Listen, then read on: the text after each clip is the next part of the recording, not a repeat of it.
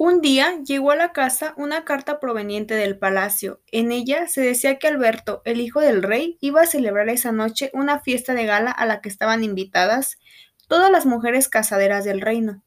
El príncipe buscaba esposa y esperaba conocerla en el baile.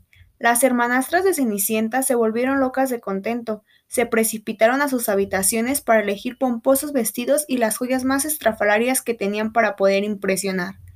Las dos suspiraban por el guapo heredero y se pusieron a discutir acaloradamente sobre quién de ellas sería la afortunada. Está claro que me elegiría a mí. Soy más esbelta e inteligente. Además, mira qué bien me siente este vestido, dijo la mayor dejando ver sus dientes de conejo mientras se apretaba las cintas del corcel tan fuerte que casi no podía respirar. Ni lo sueñes.